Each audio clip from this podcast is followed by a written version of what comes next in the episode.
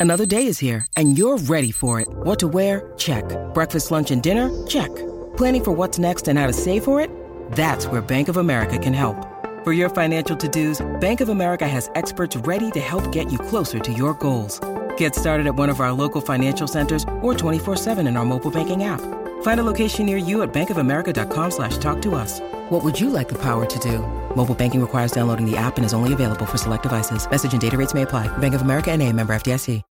When you need mealtime inspiration, it's worth shopping Kroger, where you'll find over 30,000 mouthwatering choices that excite your inner foodie. And no matter what tasty choice you make, you'll enjoy our everyday low prices, plus extra ways to save, like digital coupons worth over $600 each week. You can also save up to $1 off per gallon at the pump with fuel points. More savings and more inspiring flavors make shopping Kroger worth it every time. Kroger, fresh for everyone. Fuel restrictions apply. Think you know the Brooks Ghost? Think again. Introducing the all new, better than ever Ghost 16. Now with nitrogen infused cushioning for lightweight, supreme softness that feels good every step, every street, every single day. So go ahead, take your daily joyride in the all new nitrogen infused Ghost 16. It'll turn your everyday miles into everyday endorphins. Let's run there. Head to brooksrunning.com to learn more. Hello, welcome to the Snooker Scene podcast. I'm Dave Hendon. This week, a special edition looking at the life of Ronnie O'Sullivan, who turns 40 this week, a milestone for him. And we're going to look back on his great career, five world titles, and all the rest. Sometimes controversial, often brilliant. Ronnie O'Sullivan at 40. Clive Everton alongside me, the ed- editor of Snooker Scene, to look at Ronnie's uh, life and career. The first thing to say, I guess, Clive, is that Ronnie was born at the right time. He grew up in the 1980s in the British snooker boom. He lived in Essex, where there was a thriving scene, and very quickly he made an impact, didn't he? Well, he made his first century when he was 10. Uh, he was blessed with uh, a phenomenal degree of hand eye coordination. Uh, he had a father who had the money to provide him with uh, his own his own snooker room. So th- these were very valuable aids uh, in, in his early career. Um, but however much natural ability uh, anyone has, and no, no one uh, has more than Ronnie, you've still got to work very, very hard on your game uh, to make the most of it. Yeah, this is sort of snooker's nature versus nurture, isn't it? It's uh, how much is natural and how much is hard work. The, the truth is, it's a bit of both. Yeah, uh, I, I, th- I think that the, the, genius is expressed uh, in bursts of, uh, of inspiration. Uh, underlying it is the hard work, not so much in the days before a tournament, but over a period of years where you, you, you just uh, cement that hand eye coordination.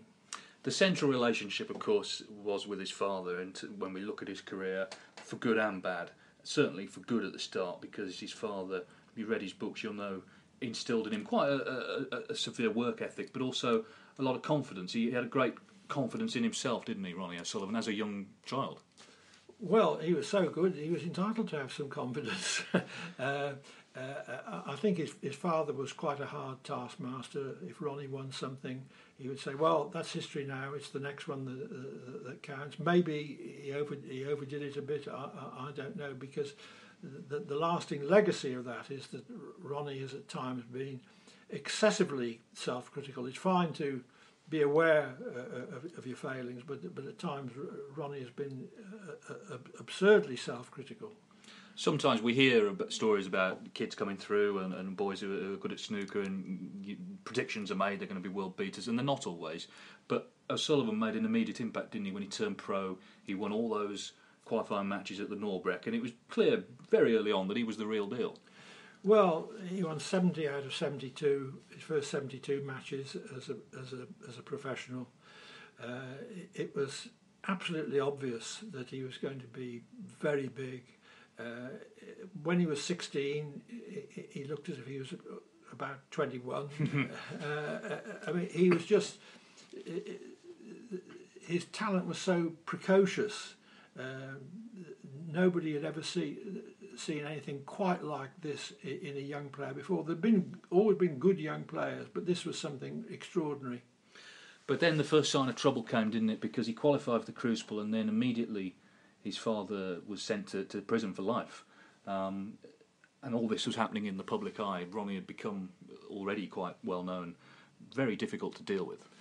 Well, it, it's hard enough to deal with what I call the ordinary pressures of a, of a sporting career, but this was this was truly terrible for Ronnie because he and his father were, and indeed are, uh, uh, so close. Um, uh, Ronnie uh, said how eerie um, the, the, the, house uh, felt, um, how eerily empty it felt uh, on the day after Ronnie Senior's trial, um, and it was it was like a, a, a dislocation of, of, the spirit that Ronnie experienced when his father went inside. And that event inevitably did lead to some pretty dark moments for him, and I wanted to talk to you about the, the depression that he suffered from. We we hear more about this uh, condition now than maybe we did 20 years ago, but it's still it's not like you know you've got a broken leg or, or even you know cancer. You, you know someone's ill. Depression you can't necessarily see, can you? And I think a lot of people a lot of the time just think Ronnie's sort of just a bit of a moaner. Well, I, I, don't think so. Uh, I, I, suffered from depression myself, and it, it's it's an awful, bleak feeling. Uh, you can't take any pleasure in, in, in anything. You you can't I- imagine uh, almost the possibility of, of, of pleasure. It just the world just seems so bleak and black, uh, and Ronnie suffered from that in spades. So uh, how how does how does it affect his sort of playing career? Is it, is it that you know is it a torment and nothing really sort of matters to him? Even he can't take joy from from winning. Can't take joy from winning. Can't can't really feel that it's all that important. He just wants to go away and uh, sort of uh, hole up somewhere. Mm. And sort of offshoot of that is the, the, sort of controversies. The first, I suppose, the first big one was at the, the World Championship in 1996 when he assaulted Mike Ganley, who was then the, the press officer, and uh, was lucky, really, I think, not to have been thrown out of the tournament. There was a sort of late night meeting, wasn't there? And John Higgins didn't know even if he was going to be playing the next day. Well, it it, it was pretty obvious um, what uh, the sponsors, Embassy, wanted. It was pretty obvious what the BBC wanted and um, he, he, was not thrown out of the tournament. Uh, and uh, John Higgins um, had to play him at 10 o'clock the following morning. What's interesting about that is you look at footage of, of that in '96, and Ronnie he, he's quite sort of bloated. He doesn't look good at all. A year later, when he makes the, the maximum against Mick Price, the one in five minutes twenty seconds, he looks great. He's lost a lot of weight. He's clearly been been exercising, and that's the thing, isn't it? You know, he's had some dark moments, but because of his talent and because of how well he plays snooker, he's always managed to bounce back. Yes, um, he, he's his depressions. I think as time went on, and he, he did see a, a, number of specialists in that in that era, some of whom helped him, some some not so not not so much. I think his depressions didn't come as often and didn't last quite so long, but he still had he still had them. The question, I guess, snooker fans would like answered is, what is he like? So, what is he like? I've always thought that Ronnie was a very warm individual. I've never known him do something really mean. His faults are uh, uh, uh, faults of thoughtlessness more than more more than anything else. Um, he knows how good he is. Uh, he, he, he, expects to be treated right, as he would see it.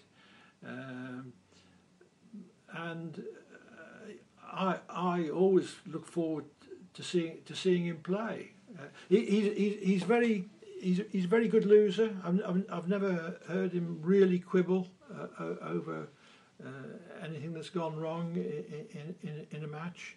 Um, he, he, he's a good sportsman. I think one thing about him is he, he kind of doesn't have a filter. He says what he thinks. Most people, certainly most snooker players, when they talk to, say, the media, you can see they are thinking, what should I say, what shouldn't I say? I don't think that's ever been an issue with him. He will just say what's on his mind, which sometimes lands him in trouble, but I think speaking as journalists, we, find, we think that's great. I, I rather warm to it, I have to say. Let's look at some of his uh, some of his great victories. I suppose the first one was the when he was just 17, just the week before he was turned 18, he won the UK Championship against Stephen Hendry. there's two things there. One, it's the UK Championship, but to beat Hendry, of course, at the time was the king of snooker. Again, it, it reaffirmed the fact that you know he was a genuine champion. This wasn't some fluke. He was here to stay. Yes, uh, he showed astonishing maturity. I remember Hendry saying at the time that he, he, he, expected him to sort of miss a few when the pressure came on, but but he didn't. It never happened. He just just won it. And I guess he, so. He's won that, and people are thinking, well, he's going to be world champion very soon. It took him a little while actually. John Higgins was world champion before him. Mark Williams was world champion before him. I guess the crucible is a completely different test, and certainly if your mind isn't right and you've got problems, it can be very difficult to last the course. But he did eventually in 2001. It was uh, the fulfilment, I guess, of, of, a destiny, wasn't it? Well, yes, we can say that here. It, didn't, it wouldn't have felt like that to him. Uh, uh, I think he felt that he, he, he, ought to win it, and he ought to win it soon. But the pressure of expectation uh, was was enormous. And the first year that he did win it, uh, he, he, needed Prozac to get him to the starting line. He was on the he was on the phone to the to the Samaritans before his first match. I think I think with, with Ronnie, it, it's the thoughts of a match which do him in. Once he's actually in the match, he's usually all right. I remember he said about that, that before the final session they had a parade of champions, which is fair enough. People like to see them, but they also included Jimmy White because they said, "Oh, he's the people's champion." Of course, he was never world champion, and Ronnie was sort of observing this from backstage, and he said himself, he said, I, I, never wanted to be like that. I didn't want to come out and get the sympathy round of applause. I wanted to do it properly, and of course, he has gone on and, done it properly. He beat John Higgins in that final. I'm going to talk about he's sort of, I guess, a three-way rivalry really with the, the class of '92, himself, John, Mark Williams, three outstanding talents, very different men, not necessarily all best pals, but terrific respect between them. Just talk about that rivalry, Clive. You know, three exceptional players. Well, we, we have we have O'Sullivan, who is the most technically accomplished player uh, the game uh, has ever seen, uh, the, the, most inspirational. Uh, his best when he's really flying is is can't can't be matched by anyone else. It's not just what he does, but the manner of the doing it. We have John Higgins, who is the supreme percentage player. You will never see John Higgins play a wrong shot. Um, and we have Mark Williams, who uh, is, is a great is a great competitor, uh, one of the best uh, long potters the game uh, has ever seen, a great scrapper, a great winner of scrappy frames. Um, and um, the, the, the three of them have had a, a, very interesting rivalry over the years, with first one and then the other getting the upper hand. And they're all multi champions, but of course, what they've also done is they've all stopped each other winning even more. I mean, you look at their career tallies, you think, well, anyone would take this as a, as a career record, but could have been different if even if there was one fewer of them in, involved in the mix. You know, Ronnie could have won eight world titles, maybe. Well, that's that, that's certainly a thought. He's won five as it stands.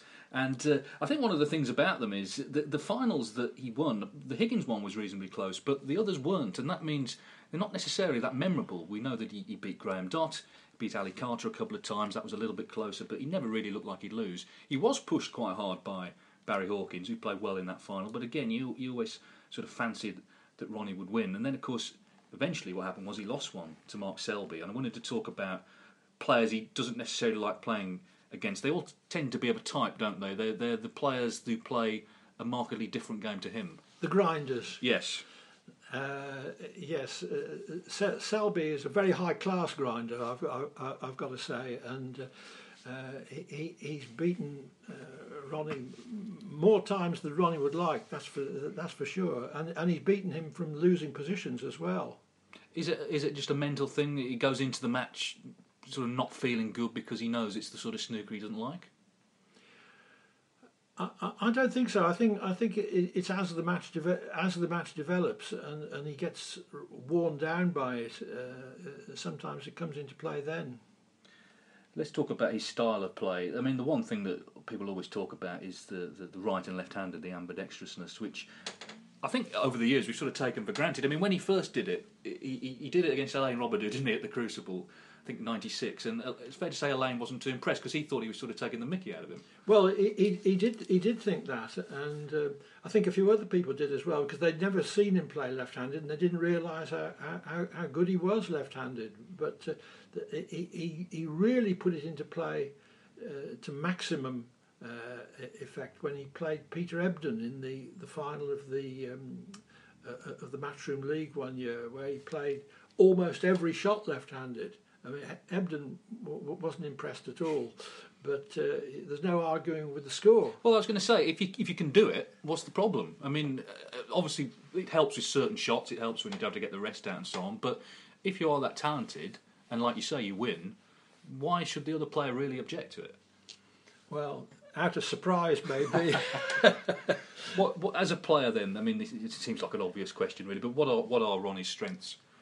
Well, he's immensely fluent. Uh, he's he's a joy to watch. I I, I liken it almost to a, a first-class lyric of a of a song. There's there's there's a, there's a melody to it almost, and and the the the words drop drop in just the right place. Um, he's he's just a joy a joy to watch when when he's going well. Well, you mentioned Peter Ebdon, and of course they had that famous match at the Crucible uh, ten years ago now, 2005, the quarter final where Eb- Ebdon slowed up and slowed up and slowed up, and Ronnie basically went to pieces, didn't he? I mean, what do you think about that? Some people would say, well, he should cope with it. Why should Ebdon play to Ronnie's strengths? He should play to his own. Not everyone would agree with that, I know sad, sad to say that the, problem was the referee, uh, the, the late Colin Brinded, a very, a very good bloke and, and, a very good referee, but he should have stepped in because uh, the, the time, the amount of time that Ebdon was taking over many shots was was grossly excessive, and uh, I, I, think uh, he would have put anybody off. Uh, never mind Ronnie. But not everyone would have drawn blood from their forehead by scratching their nails across it. Not everyone would have been sort of standing on the chair at one point. I mean, he, he did go in a big way, didn't he? He, he did, but but afterwards he he, he refused to criticise Ebdon. He, he said, you know, he, has got he's got a wife and kids. He's got to do what he's got to do. You know, which which I thought was was very sporting of him. Yeah, there's a lot he could have said, wasn't there? But uh, I, wonder sometimes whether he sort of bothered about records. I think maybe the closer you get to breaking records, the more bothered you are. But it, it strikes me he's never really been one to sort of study the history books and worry about all that. He just he, it's just about playing. Yes, uh, and the, and the the feeling he gets from playing at his best that, that that's what he's after. He, he's he's not one for grinding out results in, in second gear. Of course, famously, he took a year off um, after winning the 2012 World Championship. He played one match in a PTC, and then there was the big soap opera: is he going to come back or not? He did. He won the World Championship. There's two things about that. One, an incredible achievement, and the second is that BBC Sports Personality of the Year didn't didn't think it was worthy of any sort of comment, let, let alone a nomination. I, I, think the, the BBC's attitude to snooker is very odd. Uh, uh, they're, they're, they're quick to say that, oh, it's very successful, gets good figures, but they don't treat snooker and snooker's heroes the same as they treat uh, the heroes of other sports. Because traditionally, going into the Crucible, the, the, the fav- favoured players are the ones who've done well that season, and they've had form under their belt. They've had matches under their belt. He had one match under his belt, which he actually lost. So, put into perspective in, t- in terms of achievement, how, how big that was to win the World Championship, having not played, basically. Put it this way: I can't see anybody else d- d- doing that. Uh, he um, I think Ronnie has this innate belief in himself. If even on just a few weeks preparation, not having played any matches, if he feels good in himself, he would think, "I know how to play this game. I'm, I'm, I'm actually inwardly, I'm better than these guys. Hmm. You know, I can win this." I think a lot of the other players think that as well. I mean, that's the the other thing, isn't it? Players who play him are playing Ronnie O'Sullivan. It's inescapable, and, and if you make a mistake, you know who's coming to the table and what he can do. Well, they they say that once you're at the table, your opponent can't do anything about it. But if he's in your mind, then in a way he is doing something about it. and uh, I think uh, only his nearest rivals uh, have, have managed to sort of cope with this particular problem. I suppose there's a there's a question here which may be impossible to answer, but why is he so good? What what what is it about him, his personality, that makes him that good at, at something which a lot of people in the world play, and a lot of people reach a certain standard and, and never improve at? Well, even with all his natural ability, his natural hand-eye coordination, he he's sought out uh, advice from, from any, anybody anybody he can. Ray Reardon uh, did quite a bit, I think, for the tactical side of his game. Uh, he, he's he's had he's been to various technique coaches. He, he he's always wanting to to improve. It, it, it, may seem odd because he, he starts he starts at such a such a high base, but he, he, he he's he's actually fascinated by the game and and its technique. He often says that he was better when he was a teenager. Can that really be true, or is he sort of harking back to maybe a maybe a happier time? I, I think he's harking back to, to, to a happier time, and he was very good. And I think there have been times when he's been uh, struggling in his adult career through uh, uh off-table issues, where he, could say quite legitimately that that uh, he, he, he, was he was better when he was uh, when he was in his teens, particularly in sort of break potting, break building, the, the those part those parts of the game. He's an incredibly high-profile British sporting figure, but it seems to me he's never wanting to be a celebrity. You know, he doesn't go to all the nightclubs where the paparazzi are and so on. He, he doesn't live that sort of life. I think the spotlight sometimes has been difficult for him, hasn't it? It's, it's obviously if you're playing snooker on the television, you're going to become well known. Certainly if you do, if you win a lot of tournaments, but it's not something he necessarily has sought all that sort of life. No, I, I think he lives. A, he likes to live a relatively quiet life. He likes his running. It, it, it keeps him uh, uh, keeps him fit. keeps his keeps his mind clear to, to some extent. I think he overdoes it at times, uh, but uh, it, it, it, overall it's it's good. It's good for him. Uh, I, I, don't think he's he's much of a one for the trappings of success. And also the hanging about at, at venues. never been a fan of that, has he? No, doesn't doesn't like doesn't like that.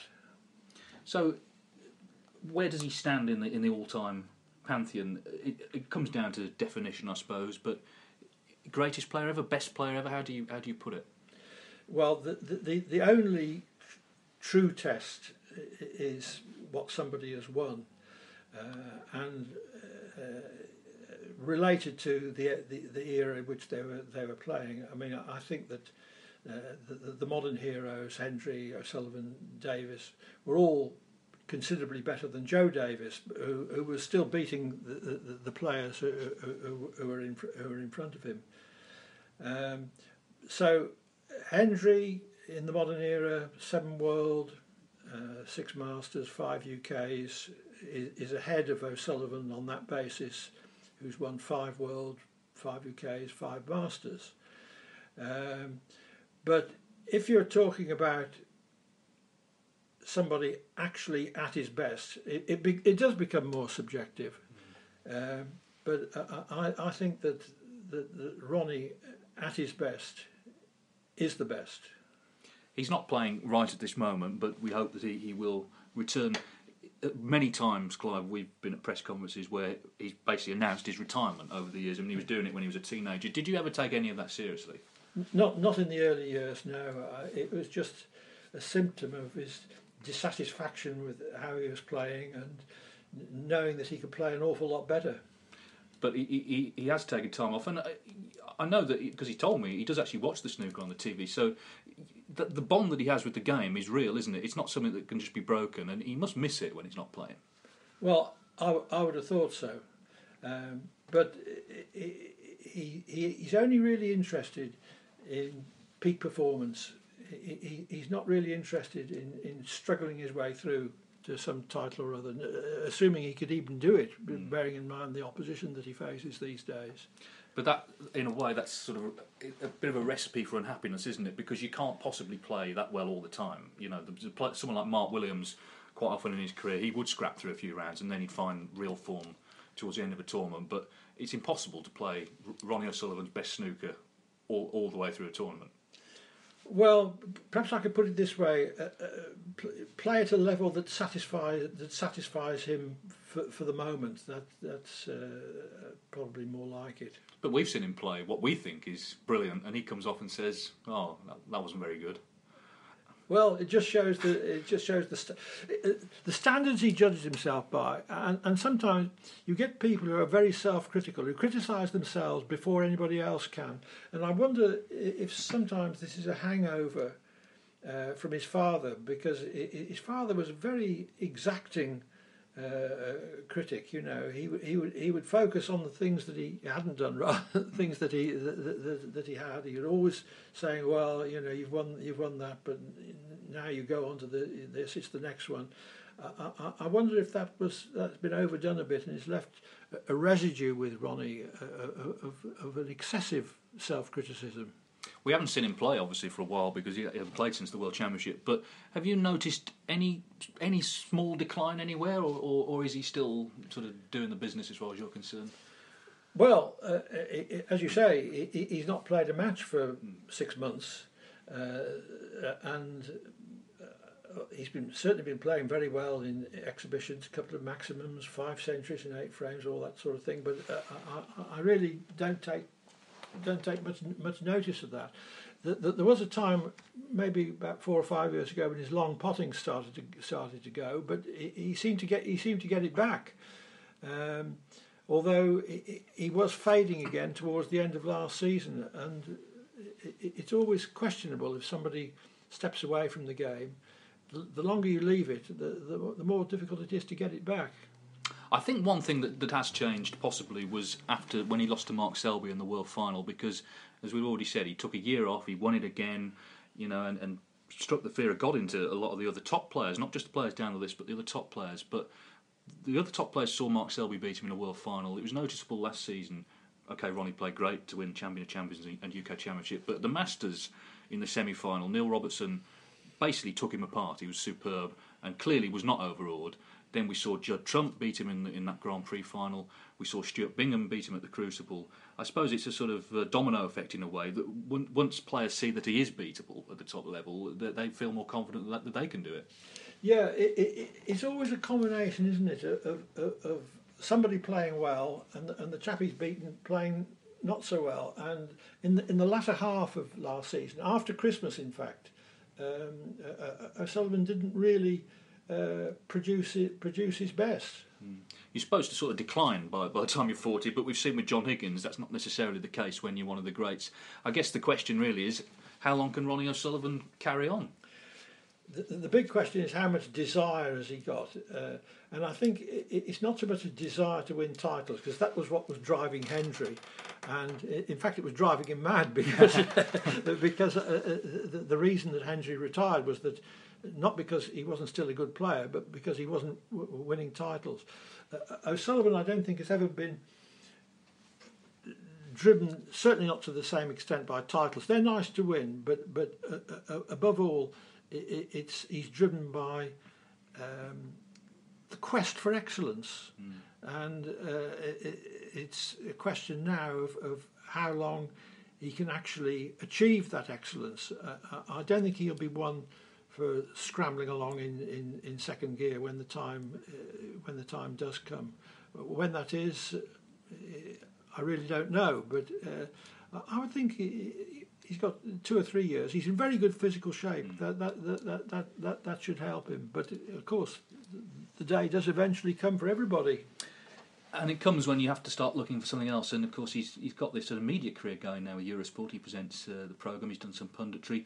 I think a few years ago he would have been an unlikely candidate for that because he, wasn't necessarily the most reliable person, maybe. But actually, he's t- I think he's taken to it really well. And and the thing is, he is one of those people. When he talks, you do listen. Yes, uh, and uh, like you, David, I I, I, I wouldn't have had him down as somebody who likes to sort of sit in a studio for for two or three hours watching somebody else play, mm. and then but but he, he does seem to have adapted to it uh, uh, pretty well, and uh, I, I think he, I think he'll he'll always, he'll always love snooker, and, and maybe it's a it, maybe it's a good thing that he's uh, he, he's he's dipping his toes in the water of punditry now. Well, a lot of people have opinions on his career. Some people would argue perhaps with his talent should have won more, but you look at the, the records and, and, and the, the achievements, and they're substantial. Finally, how would you sum up Ronnie O'Sullivan's career and indeed his importance to snooker?